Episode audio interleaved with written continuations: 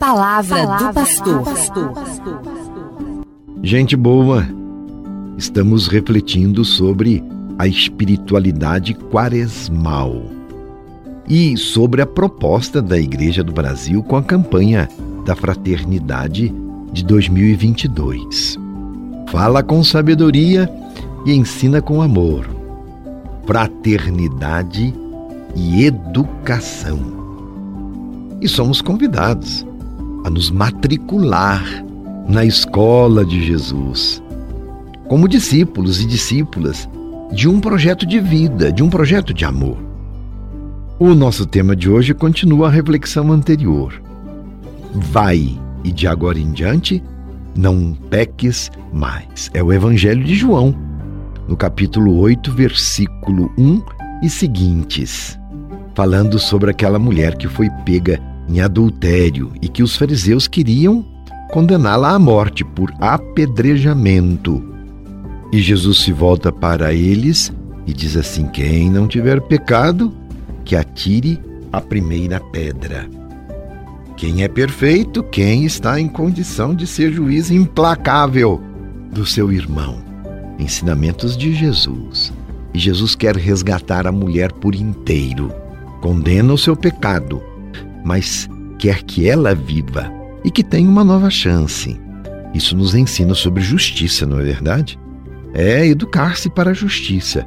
Justiça com misericórdia, não justiça que seja fruto do desejo de vingança. O nosso tema de hoje continua esta reflexão.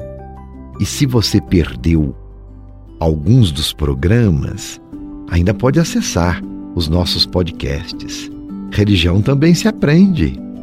E quanto mais se aprende, mais se educa para ser um cristão consciente sobre a fé, sobre a vida. Anteriormente, refletimos a primeira parte da senda da mulher pega em adultério. E vimos a benevolência de Jesus com aquela mulher, prestes a ser condenada à morte e uma morte cruel. Jesus não somente salva a mulher daquele fim trágico, como também educa aqueles que queriam condená-la, os fariseus, e propõe a eles olharem as próprias culpas antes de condenar as falhas alheias. Quem não tiver pecado, atire a primeira pedra. E diz o texto então que um por um foi saindo da cena e permanece somente Jesus e a mulher. É a segunda parte do diálogo. Descobrimos o caminho que Jesus faz para ensinar aquela mulher a sua pedagogia de amor. Algumas vezes as pessoas são levadas a pensar que eliminando a vida do outro, se elimina o mal, o erro. Há ainda entre nós pessoas que são favoráveis à pena de morte, até que apoiam a guerra, que são partidários da violência para fazer prevalecer a ordem, a moral, os bons costumes. Que engano esta postura! É Jesus quem nos ensina muito diferente. Jesus mostra uma educação com instrumentos outros. A escuta é necessária para educar. Compreender as circunstâncias que levou uma pessoa a cometer um erro. O diálogo, para deixar a pessoa se manifestar e ter a possibilidade de se defender. E a misericórdia, nunca a vingança. Ele ensina com sabedoria os acusadores da mulher e depois inicia um diálogo de ensinamento com a acusada. Jesus está diante da fragilidade humana. Ninguém está em condição de se sentir superior ao outro, porque todos nós somos pecadores. Então Jesus pergunta à mulher: Mulher, onde estão os teus acusadores? Ninguém te condenou?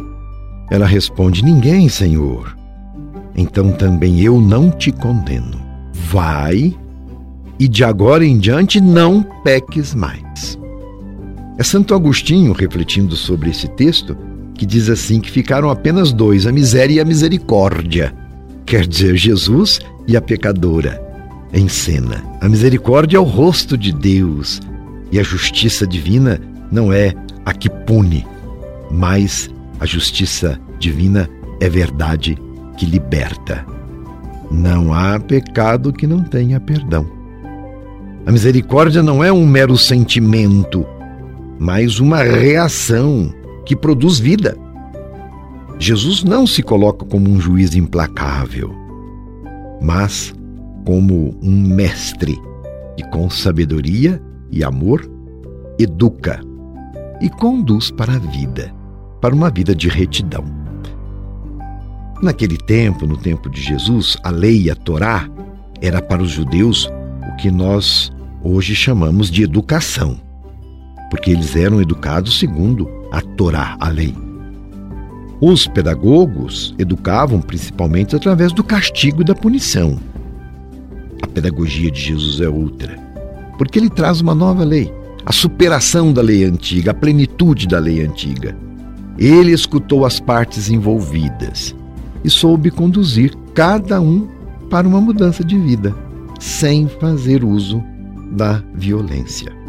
Fica para nós como ensinamento esta lição sobre a importância de cultivar um ambiente de respeito e de confiança, como vimos na cena de Jesus com aquela mulher pecadora e com os fariseus que queriam condenar.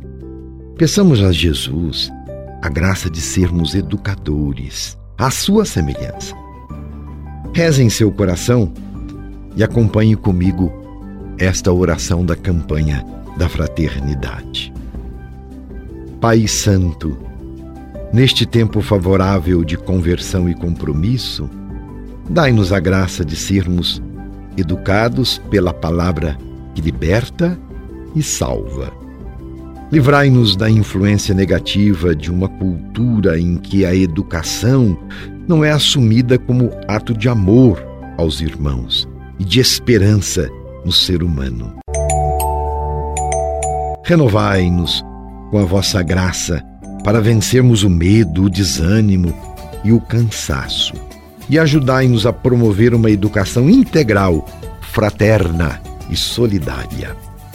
Fortalecei-nos para que sejamos corajosos na missão de educar para a vida plena em família, em comunidades eclesiais missionárias, nas escolas, nas universidades e em todos os ambientes. Ensinai-nos a falar com sabedoria e educar com amor. Fazei com que a Virgem Maria, Mãe Educadora, com a sabedoria dos pequenos e pobres, nos ajude a educar e servir com a pedagogia do diálogo, da solidariedade e da paz.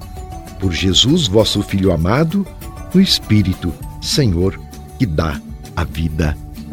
Amém. Meu abraço e minha benção. Você ouviu Palavra do Pastor.